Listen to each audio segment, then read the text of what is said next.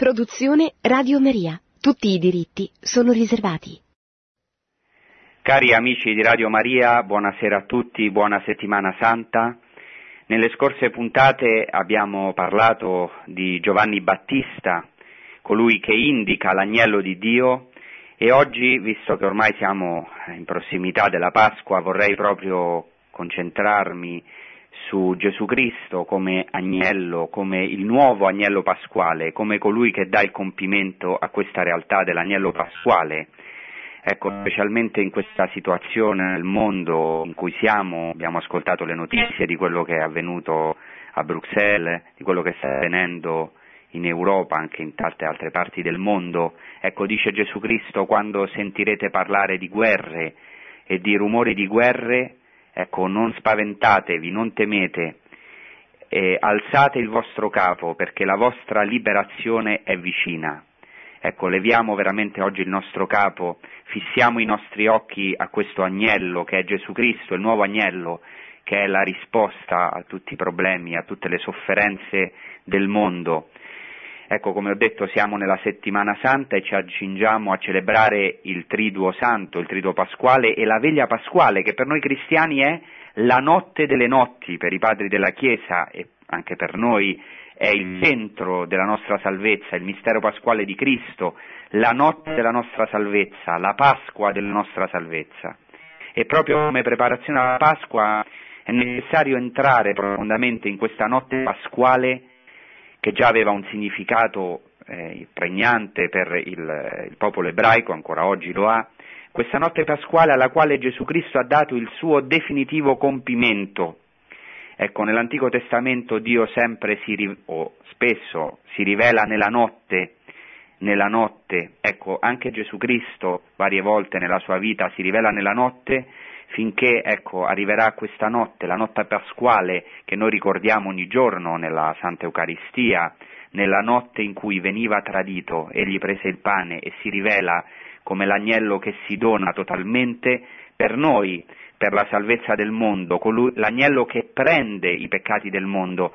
Ecco, Giovanni il Battista quando indica eh, in Gesù Cristo l'agnello di Dio, ecco, dice questo, ecco, dice ecco l'agnello di Dio che eh, toglie il peccato del mondo, ma la parola greca, questo participio iron, si può tradurre sia con colui che toglie il peccato del mondo, ma anche colui che porta il peccato del mondo. Ecco, Gesù Cristo è questo agnello, non solo che ha eliminato il peccato, l'ingiustizia, ma che l'ha eliminata assumendola, prendendola su di sé, lui, l'agnello innocente. Ecco, la notte è fondamentale per eh, capire eh, la Pasqua anche nella Haggadah di Pasqua, cioè nel rituale, nel seder pasquale, seder vuol dire ordine, cioè rituale che gli ebrei ancora oggi fanno, eh, la notte ha una, un'importanza fondamentale, tanto che ogni ebreo dice la Haggadah di Pasqua, questo rituale eh, della Pasqua ebraica, si deve attardare, cioè deve vegliare, e questo lo dice già la scrittura, in Esodo 12 dice questa sarà una notte di veglia, sarà una notte eh, di veglia per tutto il popolo. E anche diciamo, questa notte è ricordata in questo seder pasquale, in questo appunto rituale, per esempio c'è un canto bellissimo oh, in ebraico che dice Manishtanna Halayla Hazeh Mikol Haleilot, che cosa c'è di diverso questa notte in, rispetto a tutte le altre notti? Ecco, cosa c'è di differente in questa notte da tutte le altre notti? Ecco perché la notte di Pasqua è assolutamente anche il centro eh, della fede ebraica e per noi questo vale ancora di più. Ecco perché la notte in cui Cristo ha vissuto la sua Pasqua, il suo passaggio da questo mondo al Padre, ecco, è stata veramente la notte diversa da tutte le altre notti. Per entrare eh, nel, appunto nella profondità proprio di questa notte di Pasqua, vorrei rifarmi a un testo della letteratura targumica, che è molto famoso, il, è stato chiamato il poema delle quattro notti. Io diciamo, ho studiato, i miei studi sono proprio su questa letteratura targumica, sul Targum. Che cos'è il Targum? Il Targum è, è una letteratura ebraica in aramaico, è la versione sinagogale delle scritture, cioè ehm, era praticamente una, una, versione della scrittura in cui si aggiungevano delle parafrasi, cioè si traduceva la uh, lettura uh, della Torah o, dei, o, dei, o, anche degli altri testi della scrittura in ebraico si traduceva per il popolo in aramaico, però siccome non si poteva tradurre letteralmente la scrittura, si inserivano dei midrashim, cioè dei racconti o delle spiegazioni, alcune volte anche omiletiche, al popolo per destare l'attenzione del popolo e anche per dare un'interpretazione della scrittura. Sono molto ricche. Alcune di queste tradizioni che sono presenti nel Targum sono molto antiche e risalgono al tempo di Gesù Cristo, come per esempio è stato dimostrato da un grande studioso che si chiama Ledeo per quanto riguarda proprio questo poema delle quattro notti, che ci aiuta a capire l'ambiente spirituale in cui Gesù Cristo ha celebrato la sua Pasqua, ha celebrato l'ultima cena nel cenacolo e si è preparato a eh, entrare appunto nel mistero pasquale, nella sua passione, nella sua croce e poi nella risurrezione al terzo giorno. Ecco allora questo poema delle quattro notti ci dà veramente l'ambiente spirituale ci fa capire come al tempo di Gesù si viveva questa notte di Pasqua. Ci sono vari testi, io ne posso scegliere solo uno per motivi di tempo, così cerchiamo di capire come la Santa Famiglia di Nazareth, Gesù Cristo, San Giuseppe, la Santa Vergine Maria e poi Gesù ragazzo e poi con i suoi discepoli ha vissuto questa Pasqua fino al definitivo compimento.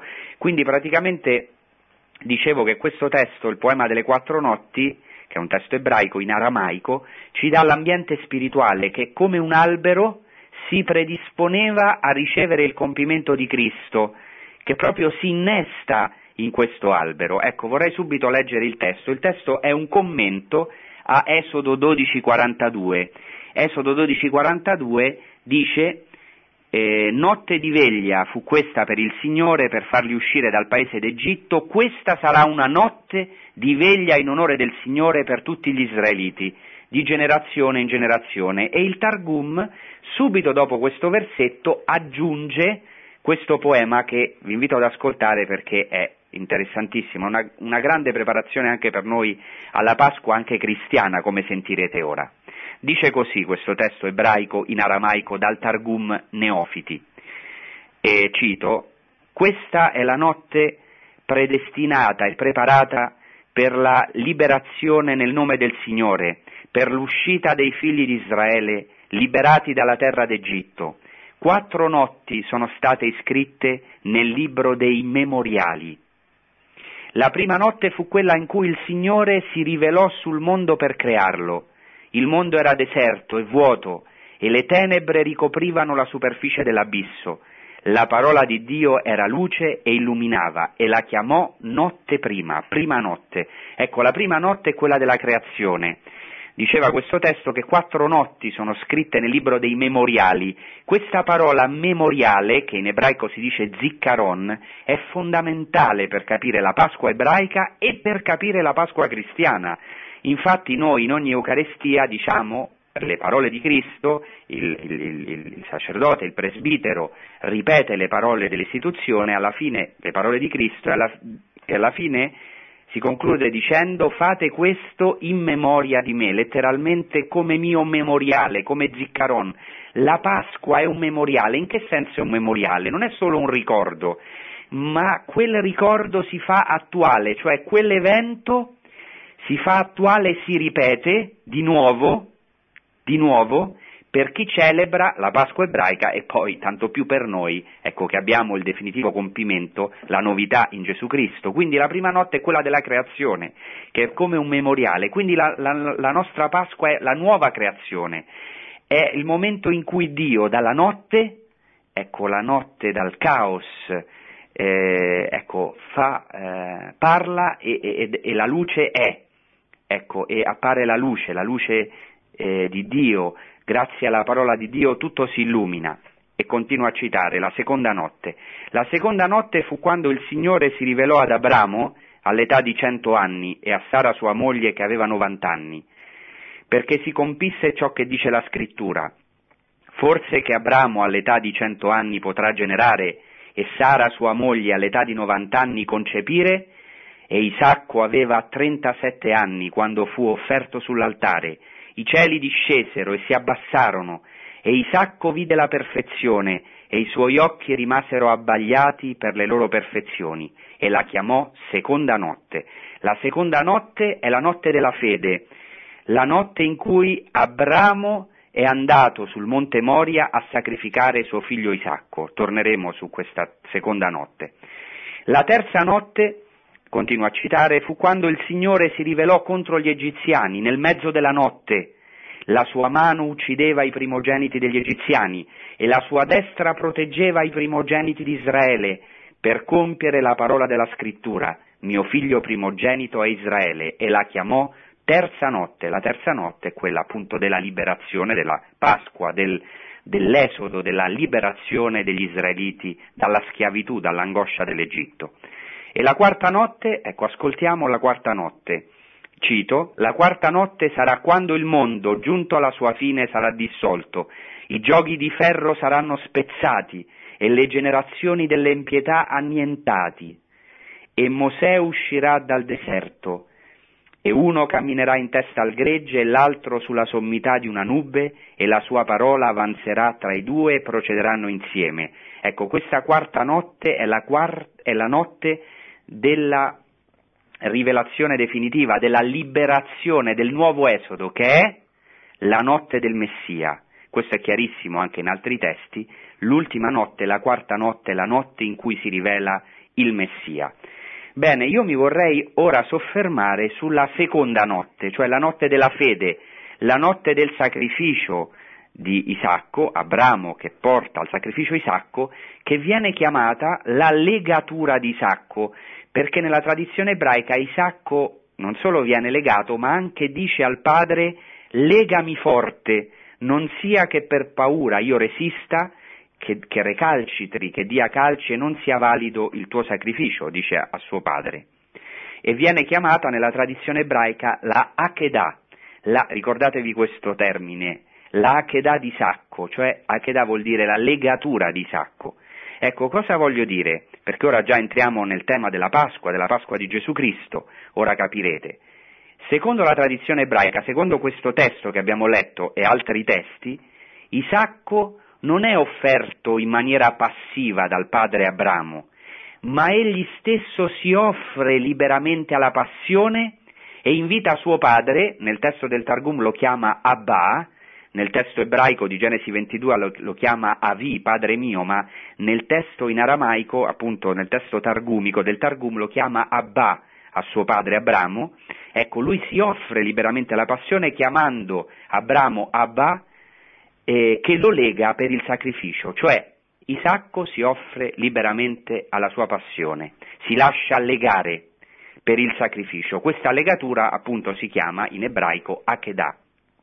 Ora, nella Bibbia il Monte Moria, cioè il luogo in cui Isacco doveva essere sacrificato, è il luogo del Tempio di Gerusalemme e alcune tradizioni antiche collocano proprio il sacrificio di Isacco nel tempo in cui gli ebrei celebrano la Pasqua, cioè il 14 di Nissan. Quindi, traiamo le conclusioni fino adesso. Nella tradizione ebraica antica, cioè nella tradizione ai tempi di Gesù, Isacco si offre in sacrificio abbandonandosi al padre Abramo. Ecco, questo non c'è nella scrittura. Nella scrittura si dice solo che Isacco chiede al padre, mentre camminavano verso il monte Moria, Padre mio, eh, io vedo eh, la legna per l'olocausto, vedo tutto, il coltello, ma, ma dov'è l'agnello per l'olocausto? Ecco, però non si dice che Isacco sia offerto a, a, essere legato, a essere sacrificato, mentre nella tradizione ebraica, appunto in questi racconti popolari, anche nella sinagoga, anche nelle famiglie, Gesù ha ascoltato questo racconto fin da quando era bambino nella sua famiglia, ecco, Isacco si è offerto in sacrificio abbandonandosi al Padre, dove? A Gerusalemme, quando la notte di Pasqua. Ecco, Isacco è stato legato a Gerusalemme la notte di Pasqua offrendosi, donandosi. Attenzione ora, anche l'agnello pasquale veniva legato nel Tempio e questo è un dettaglio molto importante. Pensate che ancora oggi i samaritani sacrificano l'agnello, cosa che gli ebrei non fanno più, sul monte Garizim e ancora legano l'agnello e pensate che lo legano a forma di croce, è una cosa molto interessante, sembra che l'agnello pasquale ai tempi di Gesù veniva legato e ecco, veniva, le, le, sue zampe venivano stese, veniva legato in forma di croce e ogni ebreo, era l'unico giorno in cui eh, non era il sacerdote che faceva il sacrificio, in tutti gli altri giorni doveva essere un sacerdote che immolava la vittima sacrificale, mentre in questo giorno di Pasqua ogni ebreo per famiglie, e quindi il capo famiglia, era come un sacerdote perché doveva lui sacrificare l'agnello legandolo. E attenzione, questo agnello eh, non doveva resistere al momento del sacrificio, cioè doveva essere un agnello mite, mansueto. Anche Gesù ha fatto questo rito. Eh, sicuramente è andato con Giuseppe, sappiamo per la festa di Pasqua, ha visto come venivano sacrificati questi agnelli mansueti che venivano legati, si è identificato con questi agnelli, non sappiamo se nella sua vita anche, ecco, ha avuto, eh, diciamo, ma sicuramente ha avuto anche se non aveva una coscienza chiara che dopo doveva lui essere questo agnello, ma tutto questo è stato per lui una preparazione, lui doveva eh, essere chiamato a, a, a diventare come questo agnello mite, anzi era questo agnello mite e mansueto. Ora, secondo la tradizione ebraica antica, come abbiamo sentito anche nel Targum, questo ce lo dice anche uno storico del tempo di Gesù, che si chiama Giuseppe Flavio, Isacco al momento del sacrificio non era un bambino indifeso, ma era un giovane o un adulto. Giuseppe Flavio ci dice che Isacco aveva 25 anni, il Targum ci dice 37 anni. Non è tanto importante l'età, ma la cosa fondamentale è che non era un bambino che non sapeva quello che faceva così, ma era un, un giovane, un ragazzo, un adulto. Ecco, il Targum ci dice anche, in Genesi 22, che Abramo e Isacco erano degli unici, dice. Ecco, eh, perché la loro fede era unica, dice venite e vedete la fede sulla terra, dice il Targum, venite e vedete gli unici nel mondo, la loro fede. E ci dice il Targum che si dirigevano al monte Moria, cioè il monte del Tempio, con cuore perfetto. Ecco, ehm, per dire perfetto, l'aramaico usa una radice che è la radice shalam, che è la stessa radice di shalom. Questa radice in ebraico, anche in aramaico, significa essere perfetto, essere integro e anche in, in, aramaico significa essere senza macchia, immacolato, cioè le vittime sacrificali devono essere immacolate, senza macchia. Attenzione, il carattere immacolato delle vittime sacrificali, anche delle agnelli, non era dovuto solo al loro essere senza una macchia fisica, no? Sappiamo che le, le, le, le, vittime sacrificali al Tempio, gli animali che venivano sacrificati dovevano essere senza difetti, perché non si, non si poteva offrire un animale di scarto, ma si offriva il meglio, quindi dovevano essere senza macchia fisica, ma il carattere immacolato non era solo dovuto al loro essere senza macchia fisica, ma al fatto, attenzione, che non opponevano resistenza al sacrificio. Per questo si sacrificavano gli agnelli, perché un agnello normalmente va al, al macello muto, senza aprire la sua bocca. Per questo non si sacrificano i maiali, che come sappiamo ecco, fanno un fracasso enorme quando capiscono che stanno per essere uccisi.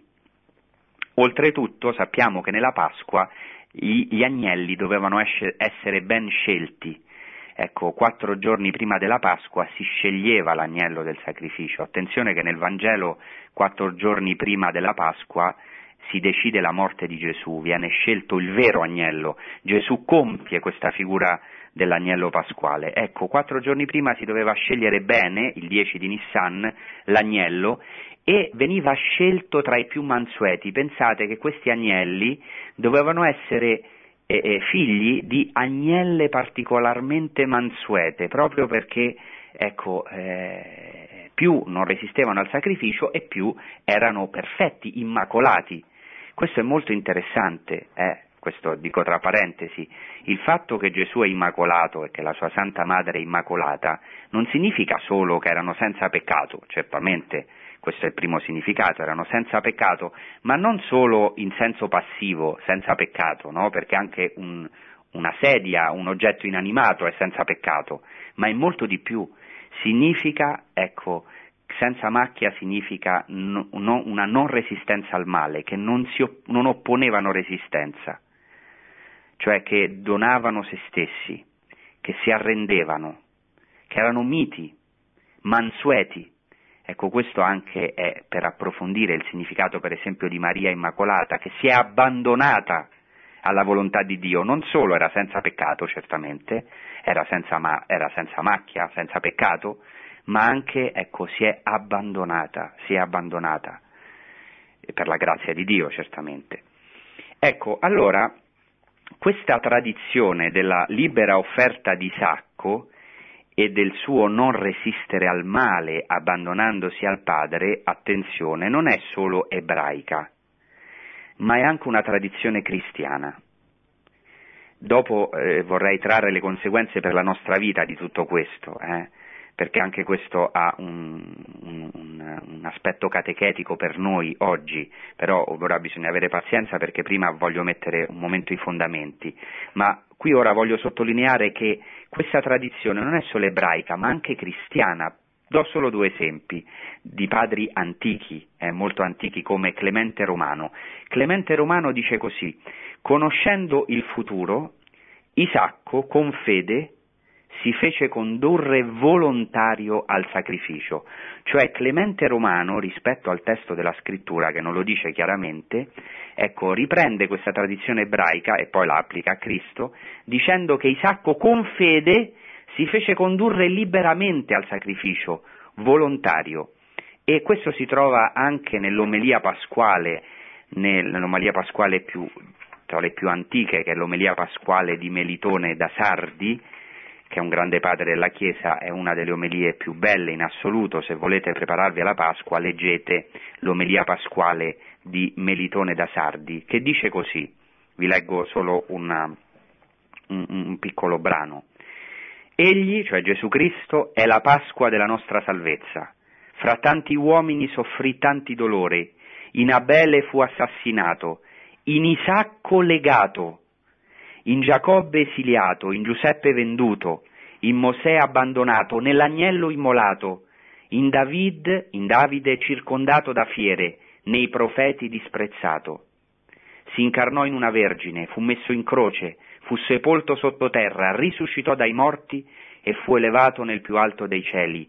È lui l'agnello muto, l'agnello sgozzato, il figlio di Maria, agnella senza macchia. Fu tolto dal branco, condotto a morte, a sera immolato e di notte sepolto. Non fu annientato sulla croce, non fu corrotto sottoterra, risuscitò dai morti e portò l'uomo dal profondo della terra nel più alto dei cieli. Ecco, Melitone da Sardi dice che Cristo fu legato in Isacco, ecco, eh, sottolinea la legatura, la Akedah di Isacco e dice che tutto questo si è compiuto in Gesù Cristo e inoltre afferma anche questo grande padre della Chiesa che Gesù Cristo è l'agnello muto, l'agnello pasquale, figlio di Maria, agnella senza macchia, agnello immacolato, figlia di questa agnella mansueta senza macchia, che è la Santa Vergine Maria. Dopo questo vorrei fare ora una breve pausa musicale, dopo continuerò e trarrò anche le conseguenze per noi, perché questo ci possa servire anche come, se è possibile, come una preparazione alla Santa Notte di Pasqua. Ascoltiamo un breve intervallo musicale.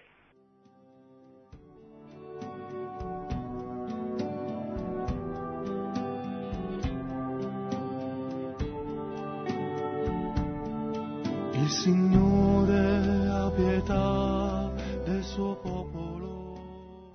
Bene, nella prima parte della trasmissione abbiamo visto come Isacco si offre liberamente al sacrificio la notte di Pasqua nella, ehm, a Gerusalemme, ecco, secondo la tradizione targumica, la tradizione ebraica ai tempi di Gesù, e ma anche nel Targum Isacco è paragonato a un agnello, ci sono vari testi, in particolare un testo del Targum al, Levitico dice che l'agnello fu scelto come vittima sacrificale proprio per ricordare il merito dell'uomo unico, nel, già nella Bibbia Isacco è chiamato eh, l'uomo unico, Yahid, cioè e poi questo è ripreso nel Nuovo Testamento perché Cristo è il figlio unico, l'unigenito, la, trad- la traduzione dell'ebraico Yahid unico in greco è appunto monogenes, cioè unigenito, qua si vede anche un'altra chiara eh, diciamo, somiglianza tra Isacco e Gesù Cristo.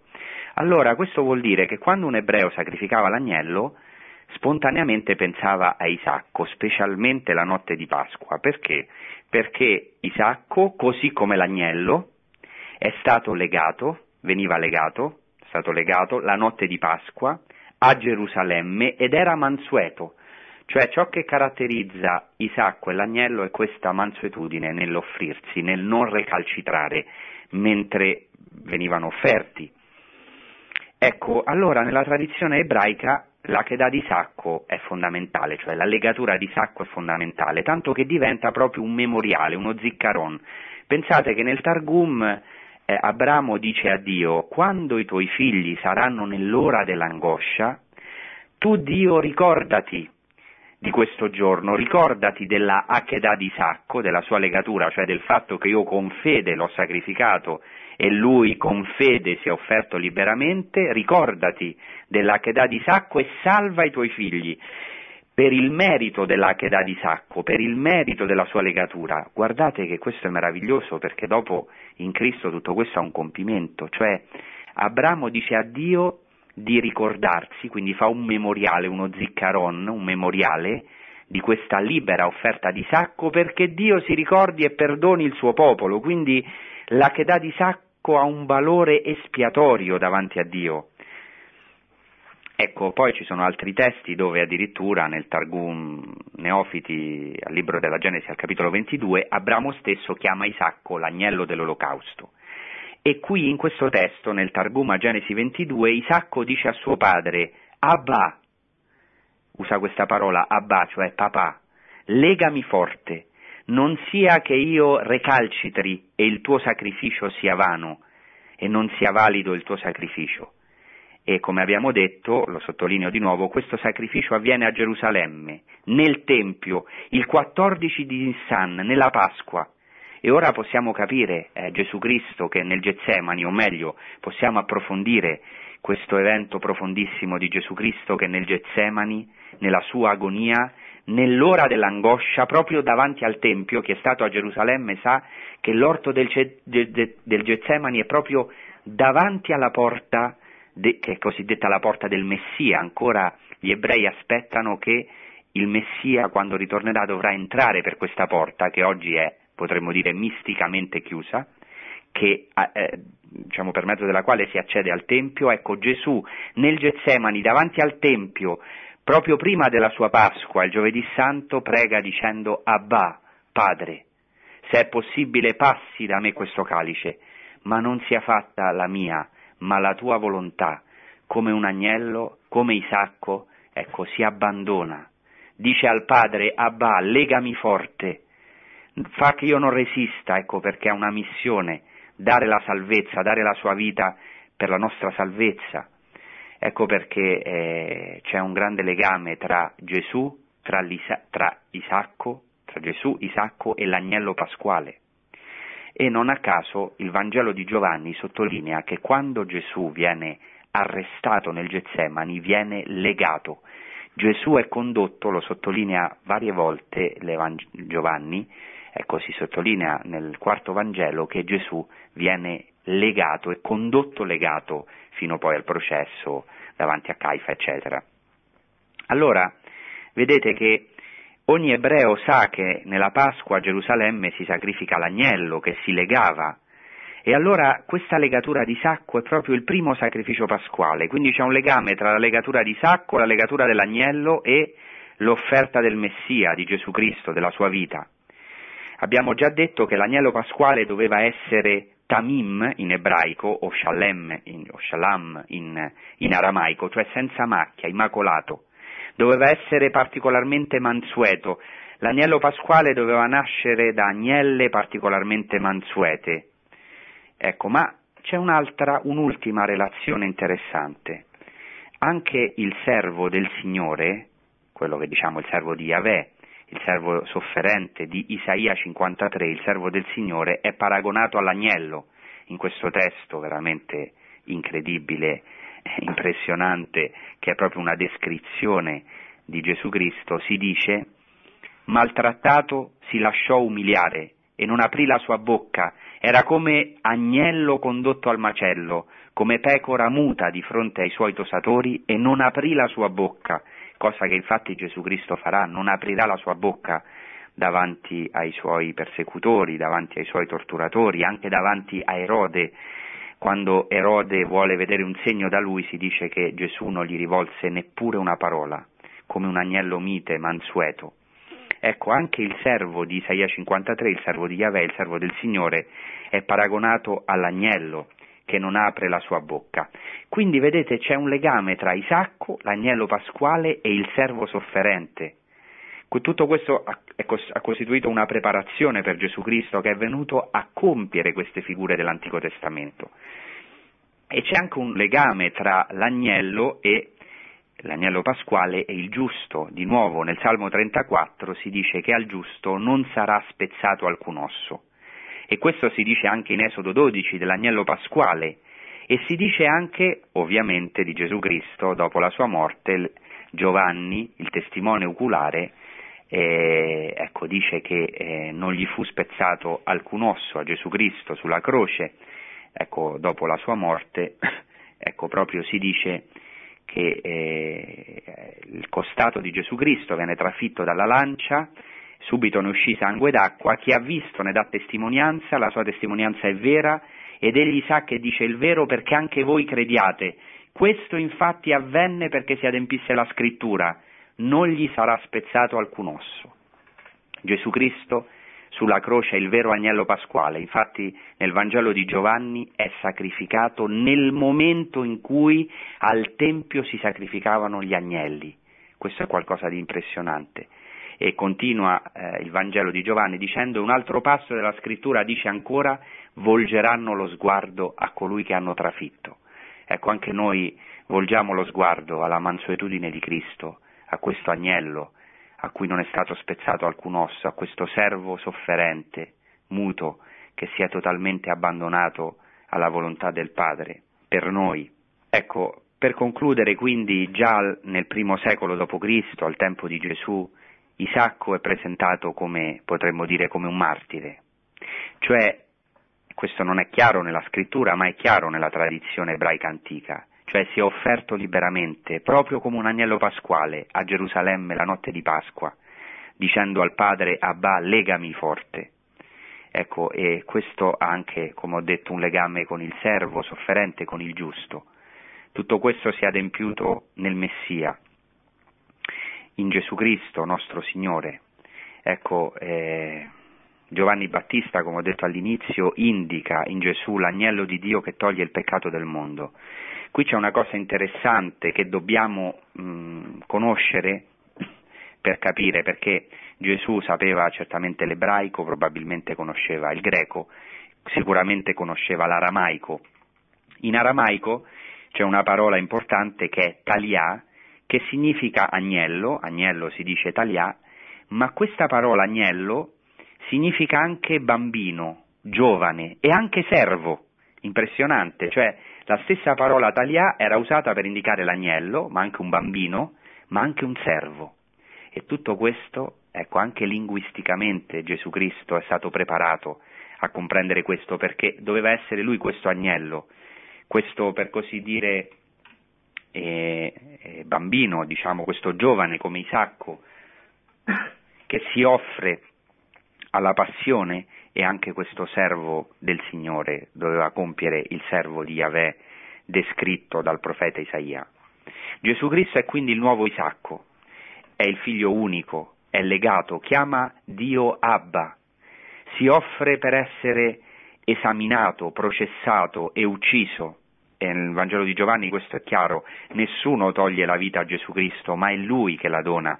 Per questo molte volte nel Vangelo c'è scritto che quando tentano di uccidere Gesù, lui scappa, non per vigliaccheria, ma perché non era giunta la sua ora, perché nel Vangelo di Giovanni c'è un'ora in cui Gesù stesso si offre, nessuno gli toglie la vita, ma lui la offre liberamente.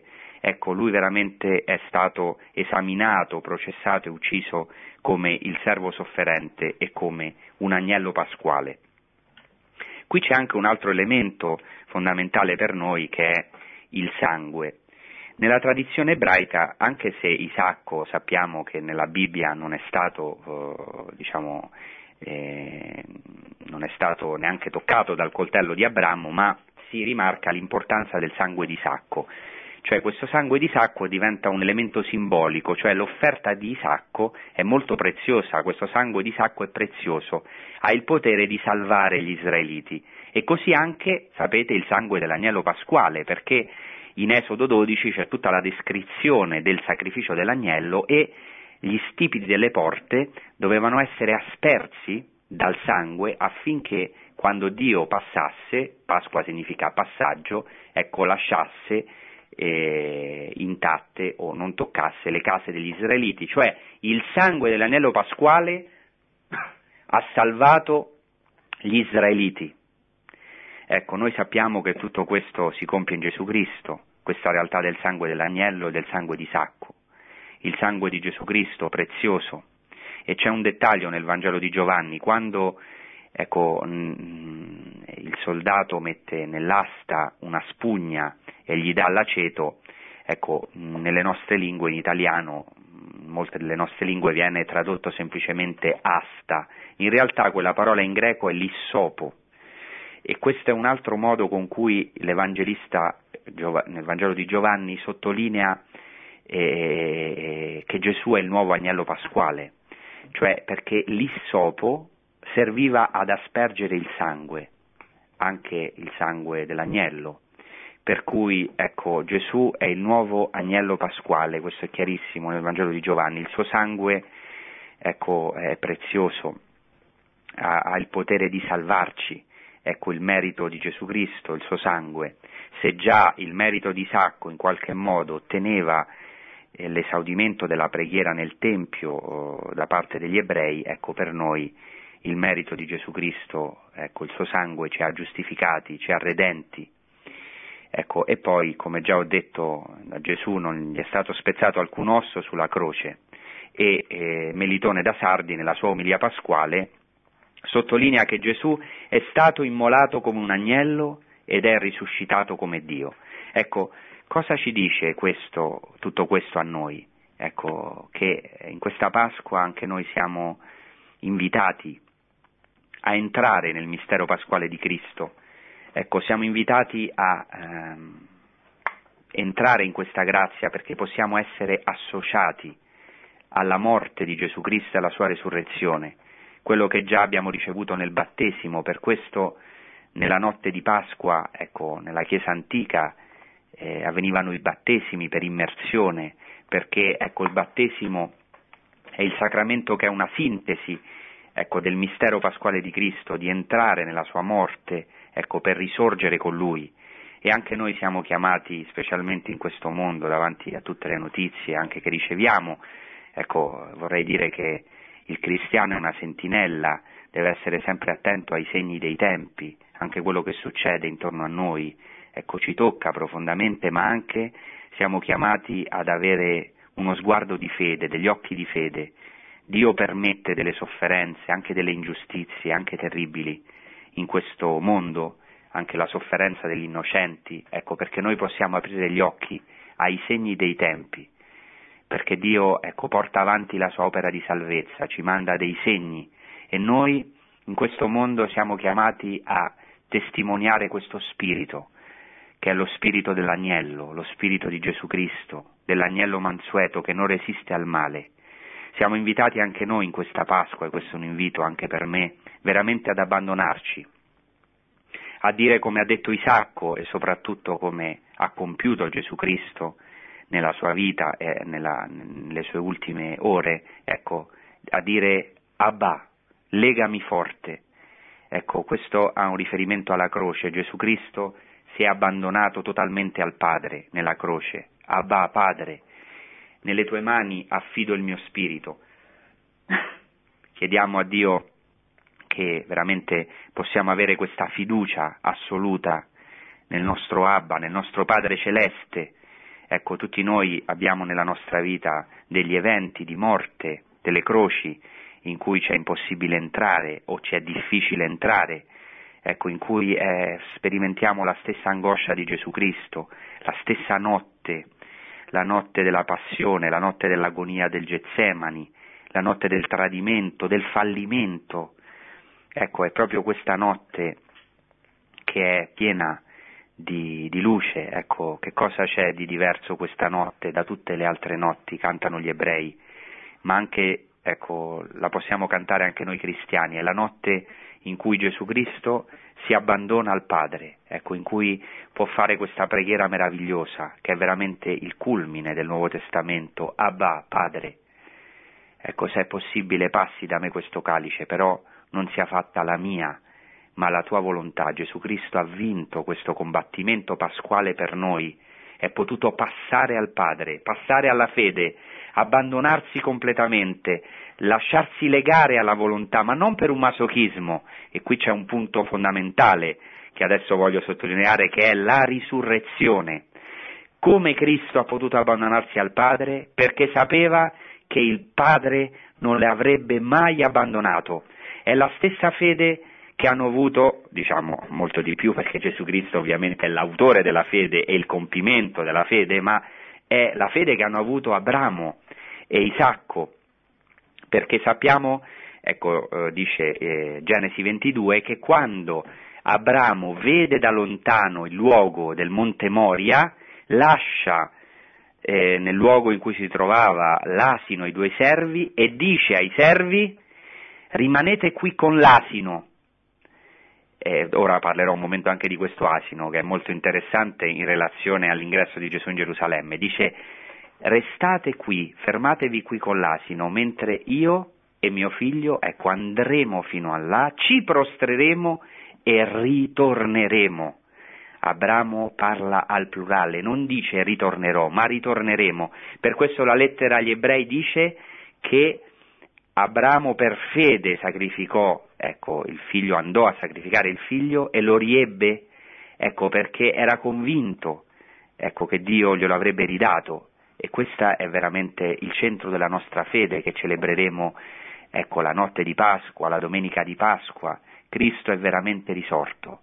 Noi sappiamo che possiamo abbandonarci, possiamo dire al Padre legami forte perché sappiamo che il nostro Padre Celeste celeste è buono, che non ci lascerà nell'angoscia della morte, perché noi sappiamo che, ecco, la croce è già piena della gloria di Dio, che già questa notte, ogni notte, ogni nostra notte è piena della luce pasquale, perché nella notte delle notti, ecco, Gesù Cristo ha illuminato con sua, col suo abbandono totale al Padre, ecco, le nostre notti. Allora, veramente Chiediamo al Signore che ci dia questa grazia di lasciare le armi, di essere disarmati. Ecco, Gesù Cristo dice nel Getsemani ai suoi discepoli, dice a Pietro, rimetti la tua spada nel fodero. Lui stesso stende le sue braccia, si arrende perché sa che il Padre non lo abbandonerà, non lo abbandonerà nelle mani degli uomini ingiusti, non lo abbandonerà, non lo lascerà nello,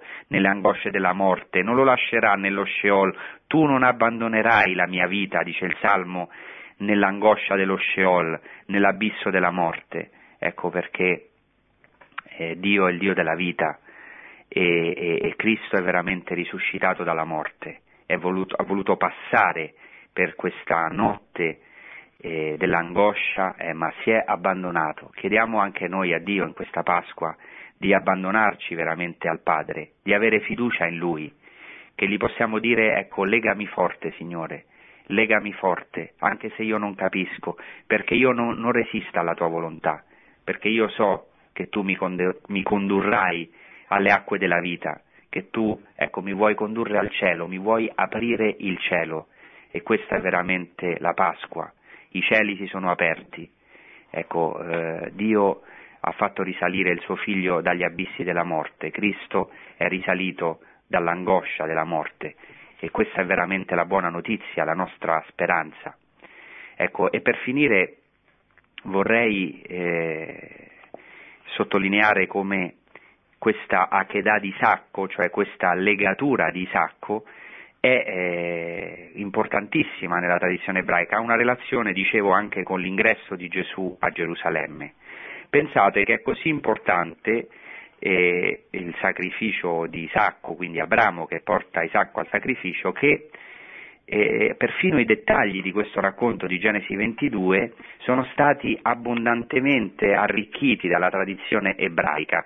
E qua voglio dire un dettaglio perché abbiamo celebrato domenica scorsa la Domenica delle Palme, io ho avuto anche la grazia di andare in processione proprio da Betfage, dal luogo eh, cui, diciamo, da cui Gesù è partito, è salito sull'asinello per entrare a Gerusalemme e questa processione meravigliosa dove va tantissima gente, i fedeli della Terra Santa, il patriarca, tutti i vescovi, i sacerdoti, i fedeli della Terra Santa e anche tanti pellegrini e forse alcuni di voi eh, avete partecipato alcune volte o l'avete visto in televisione, ecco, e poi termina proprio nella città santa. E eh, dicevo che questa ha una relazione anche con il sacrificio di Abramo, perché nella tradizione l'asino ha una, ha una relazione con il Messia. Si parla nella tradizione ebraica dell'asino del Redentore. L'asino in generale viene associato alla redenzione, in particolare, dicevo nel capitolo 22 della Genesi, nella famosa scena appunto dell'Acheda di Sacco, della legatura di Sacco, si dice che alzatosi di buon mattino, eh, Abramo anche si alza di buon mattino per fare la volontà del Padre, dice che alzatosi di buon mattino Abramo sella il suo asino e prendendo con sé i suoi servi, ecco, parte con Isacco verso il luogo che Dio gli ha indicato. E poi il terzo giorno, attenzione all'importanza del terzo giorno, dice Genesi 22, Gesù risuscita al terzo giorno, il terzo giorno, dice la scrittura, giunto davanti al monte Moria, Abramo ordina ai servi, fermatevi qui con l'asino. Io e il ragazzo andremo fin lassù, ci prostreremo e poi ritorneremo da voi. Dopo non si parla più di quest'asino. Allora la tradizione ebraica antica cosa ha detto? Ha detto che questo asino è rimasto a Gerusalemme, nei dintorni del monte Moria, per attendere la venuta del re promesso a Israele, colui che dovrà ristabilire la presenza divina sul monte Sion, come dice la scrittura, eh, ecco viene eh, il tuo re mite e umile seduto su un asino. Anche eh, diciamo nel, nel, nel, racconto di, di, di, di, Mosè che va, ritorna in Egitto insieme alla moglie e ai figli per liberare il popolo, si dice che li fece salire sull'asino. E la tradizione ebraica sottolinea che si dice sull'asino e non su un asino. Perché? Perché non si usa l'articolo? Cioè perché non si dice un asino qualsiasi, ma l'asino? Perché, dice la tradizione ebraica, è lo stesso asino che Abramo sellò per andare a legare Isacco ed è quello sul quale si rivelerà il Messia, come è detto, umile e seduto su un asino. E quindi pensate, ovviamente questo non è storico, è un racconto che si fa ai bambini o che è un racconto popolare, ma nonostante così questi tratti pittoreschi è importante l'idea teologica che c'è dietro, cioè il significato teologico è questo, è che l'asino di Abramo sarà l'asino del Messia ed è un asino destinato fin dalla creazione del mondo a portare il re di Israele. Quindi quest'asino è segno della, dell'unità del disegno divino. Ecco, doveva essere l'asino del Redentore e pensate che ancora oggi il popolo ebraico aspetta questo. Io vi potrei leggere, ho qui vari testi, ve ne leggo solo uno che è veramente impressionante. È un testo attuale degli ebrei eh, ortodossi dice così, io ve lo leggo solamente, poi voi tirate le conclusioni, dice cosa succederà quando arriverà il Messia? Il mondo lo accoglierà a braccia aperte e ne riconoscerà l'autorità, oppure gli farà opposizione?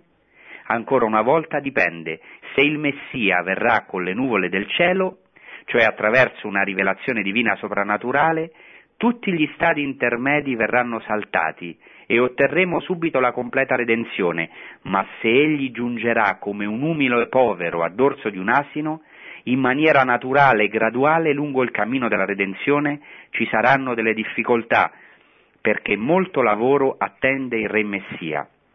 Inoltre dicono gli ebrei che il fatto che il Messia ha voluto, cioè dovrà, dovrà cavalcare un asino, vuol dire, cito, che prediligerà la gente semplice, rivolgendosi a loro umilmente, cioè al loro livello, nonostante la sua grandezza regale, e il Messia sarà caratterizzato da un'umiltà assoluta, apparendo come un umile povero a dorso di un asino. Vedete, vedete come anche i nostri fratelli ebrei aspettano questo Messia che cavalcherà un asino. Noi sappiamo, ecco, per noi il Messia Gesù Cristo è già venuto e ha voluto ecco, cavalcare questo asino per entrare a Gerusalemme, ecco, entrare con umiltà e mitezza, cosa che poi diciamo, manifesterà totalmente nella notte della Pasqua, nel, nel Getsemani, poi ecco, nel venerdì santo offrendosi totalmente per la nostra salvezza e poi risuscitando al terzo giorno. Bene, adesso eh, lasciamo uno spazio per i vostri interventi telefonici. Il Signore ha pietà del suo popolo.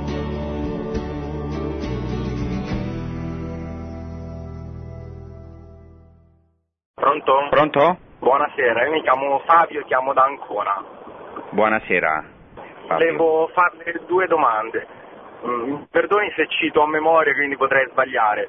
Allora, la prima è questa. Ehm, c'è un passo in cui si dice quando io sarò innalzato dalla terra al cielo, allora voi saprete che io sono, una cosa del genere, così.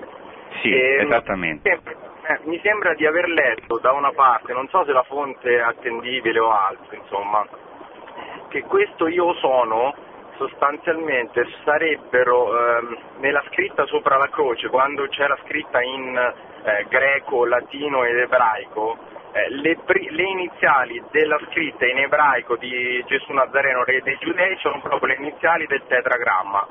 Quindi Sì, ho capito, ho capito bene la domanda, sì. quindi per quello, leggendo quello, gli ebrei avrebbero letto proprio io sono, cioè il nome di Dio. Quindi dalla, Sì. dal, ecco, poi, poi lo spiega meglio lei comunque. La Sì, seconda sì, ho domanda- capito bene. eh, La seconda domanda invece è questa. Mi sembra che dalla tradizione eh, giudaica eh, un morto con spargimento di sangue dovesse essere sepolto insieme alle vesti eh, pregne del suo sangue, insomma, quindi tutto intero, sia lui che le vesti eh, impregnate del suo sangue. Mi sembra però anche dalla sindone e dagli studi effettuati nella sepoltura di Gesù, insomma, che Gesù fosse sepolto nudo. Quindi da questo la domanda, ma Gesù è stato crocifisso nudo? Perché non c'erano altre vesti al di fuori del suo corpo e della sindone stessa. Tra l'altro la crocifissione era proprio una pratica molto, eh, diciamo, degradante, quindi Certo. era credo costume dei romani crocifiggere eh, il condannato nudo. La, ring- la ringrazio, buonasera. Grazie Fabio, grazie. Bene, sì, riguardo alla prima domanda, eh, certamente nel Vangelo di Giovanni molte volte Gesù Cristo dice io sono, io sono il pane della vita, eh, io sono ecco, la resurrezione della vita, eccetera, finché usa questo termine da solo, ego e mi, io sono, quando sarò innalzato da terra allora saprete che io sono. Ed è molto interessante che anche nel Getsemani, quando lo vengono a cercare, è lo stesso Gesù che esce dal giardino e dice, ecco, dicono no, eh, lui, lui dice chi cercate? Rispondono i soldati Gesù il Nazareno. E lui risponde, tradotto in italiano ovviamente sono io, in realtà in greco è ego eimi, io sono e per quello se voi leggete nel di Giovanni il Getsemani dice che cadono indietro perché quello è il nome di Dio, perché nell'Antico Testamento anche nella 70, il- ego eimi è il nome di Dio, io sono. Quindi questo certamente io sono è il nome di Dio. Riguardo al titolo della croce è leggermente differente, non sappiamo esattamente cosa, cosa c'era scritto nel titolo della croce, ma l'ipotesi a cui faceva riferimento Fabio è che nel titolo della croce in ebraico ci fosse scritto così Yeshua HaMashiach Humelech eh, Yehudim, quindi questo è un po' difficile adesso da spiegarvi per telefono, avrei bisogno di una lavagna. Yeshua, la prima lettera è Yud, I. Hamashiach, la seconda lettera è Ha. Vemelech è re dei giudei, Vemelech è re, Ve, lettera V che sarebbe la U, la Vav in ebraico, e Mel, Ha Yehudim ancora la lettera He. Sono quattro lettere che costituiscono il tetragramma sacro, che non è esattamente io sono, ma sono le quattro lettere del nome di Dio che gli ebrei non pronunciano, noi diciamo alcune volte Yahweh, eccetera, ma non sappiamo la pronuncia originaria di questo nome, e che gli ebrei non menzionano il nome santo di Dio, ma dicono Adonai. Noi traduciamo con il Signore, in alcune Bibbie antiche c'era scritto Yahweh, oggi non diciamo questo più, non scriviamo più questo per rispetto agli ebrei che non vogliono che si pronunci questo nome. Allora alcuni dicono che le iniziali, e quindi probabilmente c'erano, eh, c'erano eh, o, o, la frase completa o le iniziali, formavano il nome santo di Dio. Questa è un'ipotesi, ma è un'ipotesi molto suggestiva e per questo anche gli ebrei avrebbero chiesto di toglierla. Questa è la risposta alla prima domanda. Spero di essere stato chiaro, non è molto facile per me perché avrei bisogno di una lavagna e, e lo potrei spiegare bene, per radio è un po' più difficile perché dovrei scrivere le lettere. Per quanto riguarda la seconda eh, domanda, la risposta è sì, Gesù è stato, secondo i Vangeli, crocifisso nudo sulla croce, perché le sue vesti sono state tirate a sorte. Perché? Perché le sue vesti erano preziose, attenzione, certo Gesù era povero sia di spirito, sappiamo, e anche aveva lasciato tutto, ma no, le sue vesti però erano preziose, perché eh, c'è scritto che erano senza cuciture, che era, ecco, come una veste sacerdotale, era tessuta da cima a fondo questa veste, era molto preziosa, per quello ecco, tirarono a sorte le sue vesti e non la divisero ma la tirarono a sorte anche per compiere la scrittura. Quindi Gesù è stato crocifisso nudo, questo non vuol dire necessariamente completamente nudo, perché i romani, nonostante ecco, la morte in croce doveva essere ignominiosa, perché tutti dovevano vedere come moriva un condannato, però non vuol dire che potevano attenuare questa condanna, ecco, perché sapevano che per gli ebrei la nudità era una cosa terribile, e infatti questo lo sappiamo bene dalla scrittura, il grande peccato no, del figlio di Noè che guarda la nudità di Noè, del padre, quando era ubriaco, questo è un peccato gravissimo perché gli ebrei sono molto sensibili verso la nudità eh, giustamente no? E quindi probabilmente Gesù, anzi sicuramente è stato crocifisso nudo, probabilmente come era raffigurato, ecco, con ecco, un, un, velo eh, davanti alle parti intime, questa è la cosa più probabile perché sappiamo che i romani potevano attenuare no? per, per non rendersi eccessivamente odiosi e che già erano abbastanza odiati, era già una morte ignominiosa di per sé. Bene, passiamo al secondo intervento, grazie. Buonasera, sono Giuseppe da Gravina di Puglia. Buonasera Giuseppe. Pronto? Sì, io dico, se Dio ha operato questa passione, quando sulla Bibbia c'è scritto non c'è essere peggiore di chi maltratta se stesso, come mai? Ascolto per radio, grazie. Grazie. Bene, nella Bibbia non c'è proprio scritto non c'è essere peggiore di chi maltratta se stesso, però è vero che questo concetto è senz'altro vero, nessuno di noi può maltrattare se stesso, il nostro corpo, eccetera, ma ecco Gesù non ha maltrattato se stesso, non vo- cioè Dio non ha voluto direttamente questa passione, attenzione, qui tocchiamo un tema importante che è il tema della libertà. Dio ci ha lasciati liberi, Dio ci ha lasciati liberi.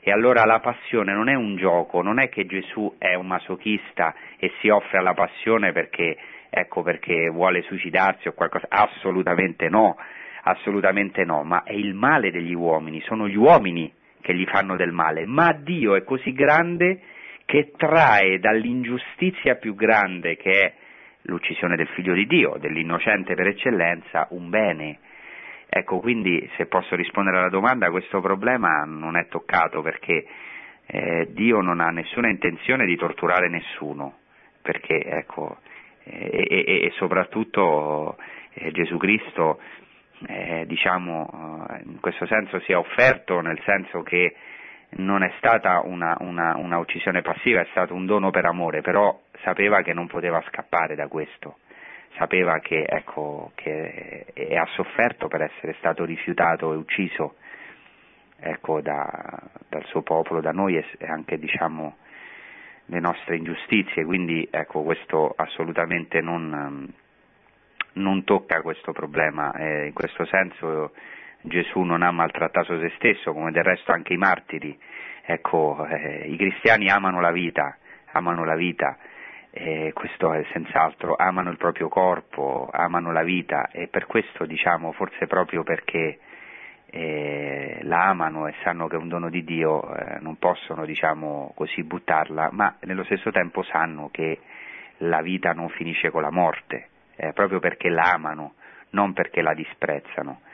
Se la lasciano o se sono costretti a lasciarla eh, dalle circostanze o dalle persecuzioni degli uomini, ecco, lo fanno perché eh, lo fanno con la convinzione che Dio ha preparato un posto nel cielo, una nuova una nuova dimora, come dice San Paolo, eterna, ecco, non costruita da, da mani di uomo.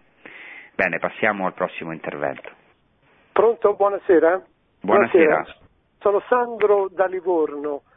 Buonasera. Eh, dunque, volevo, mi ricordo che nel 2006 o 2007 Papa Benedetto, da, alla fine dell'Angelus, la Domenica delle Palme, disse che Gesù non aveva mangiato l'agnello la cosa fece scalpore, andò su tutti i giornali in prima pagina, no? Ora, proprio in quei giorni lui stava facendo quella ricerca per il suo libro, Papa Benedetto, e, e praticamente si, mh, ha dato molto spazio a questa ipotesi e la, la cena, la cena ebbe, ehm, ebbe luogo nel, nel, quartiere Esseno, in effetti il, il, cenacolo è nel quartiere Esseno e Gesù, e Gesù entrò dalla porta degli Esseni e praticamente ehm, quella cena ebbe luogo probabilmente un, uno o due giorni prima del giovedì, secondo il, calendario degli Esseni, come sì. sembra faccia riferimento Giovanni. Sì. E in linea, dice anche il Papa, alla, alla, alla linea diciamo, seguita dai profeti che, che aborrivano il sacrificio degli animali. Tra l'altro io volevo sapere da lei, questa è la domanda, se la frase sì. Mearat Parisim significa spelonca di assassini, cioè quelli che vendevano gli animali eh, fuori dal Tempio, e non spelonca di ladri come leggiamo sempre nei, nei, nei, testi, nei testi, ufficiali. Quindi Mearat Parisim vuol dire spelonca di assassini, non spelonca di ladri, in riferimento proprio al, alla, alla, all'abuso che si, face, che si, faceva di questi animali e di una tradizione che continuiamo noi che, che non ha nessun fondamento con, con, la, con, la, storia di Gesù Cristo, anzi, anzi è una blasfemia. Eh, bene, grazie. Poi, grazie a lei. Grazie, bene, grazie Sandro. Sì, allora la questione, la prima questione è un po' complessa perché eh, lo cerco di dirla in poche parole, qua siamo un po' nel campo delle ipotesi perché non sappiamo. Se ci fermiamo ai Vangeli sappiamo una cosa, che mentre nei Vangeli sinottici sembra chiaro che Gesù ha celebrato il Seder Pasquale perché manda i suoi discepoli a preparare la Pasqua, la Pasqua la doveva preparare perché bisognava eliminare i lieviti, eccetera, e eh, diciamo, è fatta chiaramente in un contesto della Pasqua ebraica, eh, l'ultima cena. Nel Vangelo di Giovanni è diverso perché nella passione eh, si dice che Gesù non entrò, cioè che i giudei non entrarono nel pretorio di Pilato per non contaminarsi e poter mangiare la Pasqua. Voleva dire che ancora gli agnelli non erano stati immolati e che si mangiava la Pasqua eh, eh, diciamo eh, la sera e quindi per questo ho detto che il Gio- secondo il Vangelo di Giovanni Gesù muore nell'ora, nel pomeriggio appunto all'ora nona, in cui si sacrificavano al Tempio gli agnelli pasquali, dopo dovevano essere arrostiti e, e, e dopo eh, diciamo mangiati la, la, notte. Quindi c'è un po', sembra una contraddizione tra i sinottici e Giovanni. Io seguo quello che dice un grande rabbino che poi anche eh, ha abbracciato Gesù Cristo, che è Eugenio Zolli, lui dice che le Pasque quell'anno, poiché la Pasqua cadeva di Shabbat e durante lo Shabbat arrost- per alcuni non si poteva arrostire l'agnello, cioè poiché il venerdì, perché questo è chiaro che Gesù è morto di venerdì, questo è chiarissimo nei Vangeli, no? Allora, dal venerdì pomeriggio al venerdì sera, siccome incomincia lo Shabbat, si potevano immolare gli agnelli, perché gli agnelli venivano immolati prima del tramonto del sole, ma poi non si poteva accendere il fuoco per arrostirli. E nel Talmud c'è una discussione se prevale il fatto del precetto dell'agnello pasquale o lo Shabbat, cioè che dobbiamo fare, se cade in Shabbat dobbiamo arrostire perché eh, fare il barbecue, diciamo accendere i fuochi è proibito arrostire il giorno di Shabbat. Allora, secondo un, un, l'opinione prevalente dei rabbini prevale la Pasqua, cioè si può di Shabbat eh, tranquillamente arrostire l'agnello, ma secondo alcuni no, c'è una disputa nel Talmud. Allora che dice Eugenio Zolli? Eugenio Zolli dice che ai tempi di Gesù, è un'ipotesi, eh, quando si, eh, eh, la Pasqua cadeva di Shabbat si poteva anticipare di un giorno la cena pasquale. Ora, io non so se Gesù ha mangiato o no l'agnello, io questo sinceramente non lo so. Eh, lì c'è un problema nel Vangelo di Luca, perché eh, il Vangelo di Luca dice quanto ho, ho, desidera- ho desiderato ardentemente mangiare questa Pasqua con voi. E la parola Pasqua eh, ai tempi di Gesù significava anche l'agnello, quindi molti esegeti sottolineano che eh, eh, Gesù aveva davanti l'agnello pasquale, ma i nuovi studi, che, un esegeta tedesco che riprende proprio Papa Benedetto, dice o come dice che bisogna tradurre questa frase così, o come vor, avrei voluto mangiare questa Pasqua, ma non la mangio, cioè quello che voglio dire, secondo alcune mistiche come Caterina Emmerich Gesù ha sacrificato l'agnello, eh, ovviamente io questo non lo so e non voglio rispondere alle domande che sono ipotesi, quello che sappiamo è che Gesù è stato immolato quando si sacrificavano gli agnelli e una gran parte o la maggioranza dei, degli ebrei mangiavano la Pasqua eh, dopo che Gesù è stato immolato, ma secondo i sinottici Gesù avrebbe anticipato questo seder pasquale. Non sappiamo se Gesù forse non ha mangiato l'agnello o ha, perché era lui doveva essere l'agnello, io questo non lo so, i Vangeli non lo dicono e lo sapremo solo in cielo.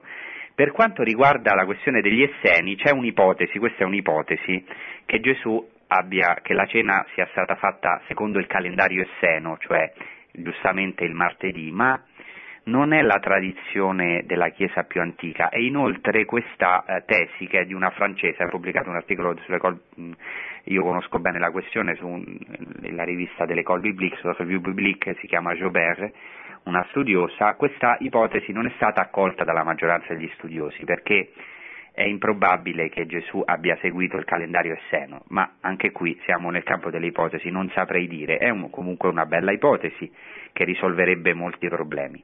Per quanto riguarda l'ultima domanda, la spelonca di eh, assassini sì, cioè vuol dire una spelonca di assassini, ma va bene anche tradurlo una spelonca di ladri, non solo di assassini, cioè lì non si fa riferimento solo all'uccisione degli animali, si fa riferimento proprio che eh, il Tempio era diventato un luogo di mercato, ma mh, mm, portate via queste cose, non fate della casa del Padre mio un luogo di mercato.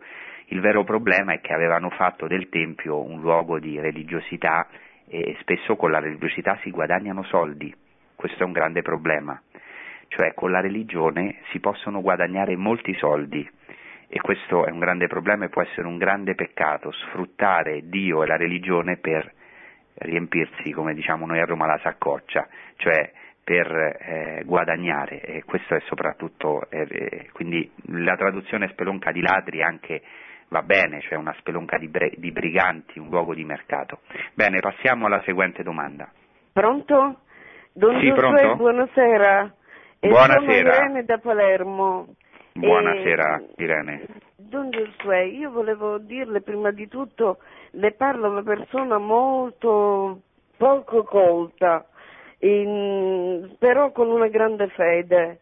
Eh, meno volevo male. Dirle, volevo dirle, a proposito dell'asino, è presente anche nella mangiatoia quando nasce Gesù e anche quando c'è la fuga in Egitto, infatti.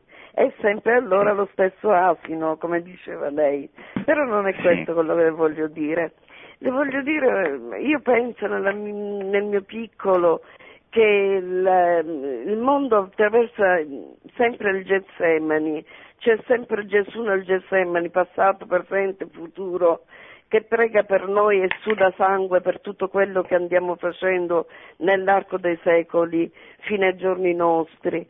Ora io penso, riallacciandomi alla libertà che Dio ci dà, e come diceva lei per Isacco, a me un padre confessore, no confessore, un padre spirituale, era un, um, un ortodosso però latino, nostro palermitano, e aveva sposato diciamo, la religione latina e, e chiaramente esorcista, però io non, non, lo frequentavo come esorcista, era proprio un padre spirituale e mi diceva lui, dice devi avere dei paletti, cammina dentro questi paletti che ti mh, crei, dice così giri, sai di poterti muovere meglio e non, e non sbagli. Io questi paletti, diciamo mh, così, come dire, mh, fantastici, me li sono sempre creati per avere la prudenza, per avere la, mh, la ponderatezza, la pazienza, di, non, sì. di cercare di non, di non, uscire mai fuori il seminato. E in pratica Gesù, Dio anzi, ci lascia liberi Voglio sapere, mi perdoni, se, se, penso giusto, Dio ci lascia liberi perché dice tu hai fede, hai um, chiunque è giusto di noi che abbia fede, hai, hai, segui um, i comandamenti. E a un certo punto vai bene, sei libero di fare quello che vuoi, vivi in santa Benissimo. pace nella Ho capito. E questo grazie. intendo dire. Grazie. Grazie Irene, grazie, bene, grazie. Bene, riguardo all'asino, noi non sappiamo se l'asino e il bue erano presenti nella, nel, nel presepe, però cioè, dobbiamo capire una cosa, che come questi testi della tradizione ebraica non sono ovviamente storici, diciamo, eh, gli ebrei eh, raccontano ai loro figli che questo asino su cui è salito Abramo Isacco, per portare Isacco e poi l'asino di Mosè si aggira per il Monte Moria aspettando il Messia, è un modo molto vivo per far perché quando i bambini nel Monte degli Ulivi vedono un asino, forse è l'asino del Messia, si parla dell'asino del Messia. Così anche nel presepe l'asino e il bue sono un simbolo che è ripreso proprio dall'inizio del profeta Isaia, no? Eh, l'asino conosce il proprietario, il bue la greppia del padrone, ma il mio popolo non comprende, eccetera. Quindi è un simbolo e poi sono anche, ecco, non, non approfondisco questo perché eh, c'è anche un riferimento ai popoli pagani, l'asino è anche simbolo dell'Egitto e al bue, ecco, simbolo di Israele, c'è tutta lì una simbologia. Per quanto riguarda eh, la seconda domanda, certo, Dio ci lascia liberi perché ecco, eh, l'amore rende, eh, esige la libertà, Dio con noi non gioca, eh, diciamo così, a scacchi o non ha voluto creare dei robot, ma ha creato ecco, degli esseri liberi, questo è importantissimo. Infatti, per esempio, l'inferno, che è la massima manifestazione della giustizia di Dio, è in realtà anche la manifestazione dell'amore di Dio, perché Dio creandoci non ci obbliga a riconoscerlo o ad amarlo, ma ci lascia totalmente liberi anche di rifiutarlo. E certo ci ha dato queste indicazioni, che sono la legge ma molto di più, non ci ha dato solo dei paletti, certo sono dei paletti che sono i comandamenti, che sono fondamentali, ma sono parole di vita, cioè Dio ci ha eh, innanzitutto trasmesso la sua vita, cioè eh, non solo ci ha dato delle leggi, ma lui stesso ci è venuto incontro. Prima di darci la legge, ecco, ha ha, ha, attuato, ha fatto una storia di salvezza che continua anche con noi, ma noi siamo sempre liberi di accogliere il suo desiderio di incontrarsi con noi che, che ci è venuto incontro o, e quindi anche di accogliere la legge oppure di, di, di, di trasgredirla, di, di rifiutare Dio e quindi questo è proprio un segno dell'amore infinito di Dio, perché l'amore implica sempre la libertà, non c'è amore senza rispetto della libertà dell'altro. Bene, passiamo al prossimo intervento. Pronto? Sì, buonasera. Sì, pronto. Francesco. Buonasera. Dunque, io ho ascoltato attentamente il suo intervento, tra l'altro chiarissimo, veramente le faccio complimenti, una cittadina ma veramente bravissimo. Eh, volevo, mh, volevo, veramente eh, fare questa brevissima riflessione da condividere con lei. Cioè, in realtà la grandezza del sacrificio di Cristo è molto spesso si, si dice no? eh, Gesù è morto in croce, però ecco il grande mistero che, che è connaturato a questo a questo sacrificio, cioè questa grandezza del sacrificio, in realtà eh, da parte di alcuni non viene realmente compresa, perché spesso si può, obiet- cioè, si può obiettare Gesù è Dio, per cui in quanto Dio ha delle capacità ovviamente eh, sicuramente superiori, infinitamente superiori rispetto all'uomo. In realtà i passaggi che lei eh, sapientemente ha indicato ci dimostrano la tenerezza di, di, di, Gesù che si fa uomo al pari nostro e con noi condivide qualunque nostra caratteristica, cioè noi in realtà eh, Gesù ha eh, il libero arbitrio, per esempio eh, nel momento in cui lui eh, dice al padre eh, se puoi eh, allontanare da me questo calice, ma sia fatta la tua volontà, in realtà lui accetta quel martirio liberamente, cioè esercita un libero arbitrio. Altre, altri passaggi eh, che dimostrano in modo meraviglioso questa sua natura umana eh, e suo, quindi questa sua grandezza, questo suo sacrificio eroico che fa per noi, è quando Gesù eh, sta sulla croce e in questo suo dramma, vedendo la madre addolorata eh, senza, senza, un amico, a parte Giovanni, dice Dio mio, Dio mio perché mi hai abbandonato? Cioè rivela tutta questa sua eh, struggente natura umana e quindi questo esalta, credo, il suo sacrificio e lo rende veramente il più grande dei grandi degli uomini.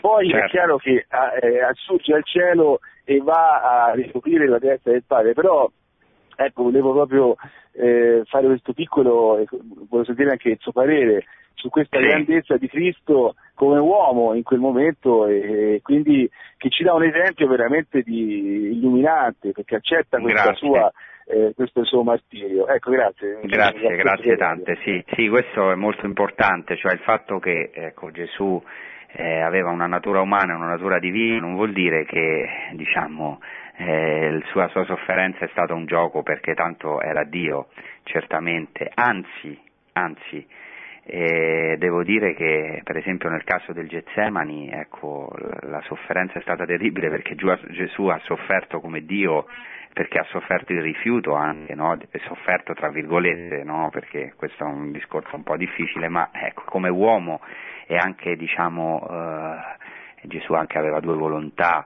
ha dovuto, ecco, la sua volontà umana si ribellava, no? e, e, anche la cosa importante è l'aspetto kenotico, cioè il fatto che eh, ecco, Gesù Cristo si è abbassato, anche se era veramente Dio, certamente, ed era veramente uomo, ma ci dice la lettera ai Filippesi, Lino Lachenosi, che pur essendo Dio ecco, non considerò un tesoro geloso la sua uguaglianza con Dio, ma spogliò se stesso, assumendo la condizione di servo e divenendo simile agli uomini, cioè eh, diciamo, questa è la discesa di Dio, ecco, e quindi veramente di, eh, Gesù Cristo ha sofferto come uomo e penso che ecco, è stato ben sottolineato adesso in questo ultimo intervento. Detto questo, ecco, siamo in chiusura, io vi ringrazio, vi auguro ecco, una buona settimana santa, un triduo santo e anche diciamo, vi ricorderò di voi nelle mie preghiere, eh, vivremo qui la Pasqua nei luoghi santi, anche vi chiedo di pregare per me, siamo uniti e anche ecco, vi auguro a tutti una buona Pasqua di resurrezione che possiate veramente sperimentare la gioia, la letizia di Gesù Cristo risuscitato dai morti. Grazie e buona serata. Produzione Radio Maria. Tutti i diritti sono riservati.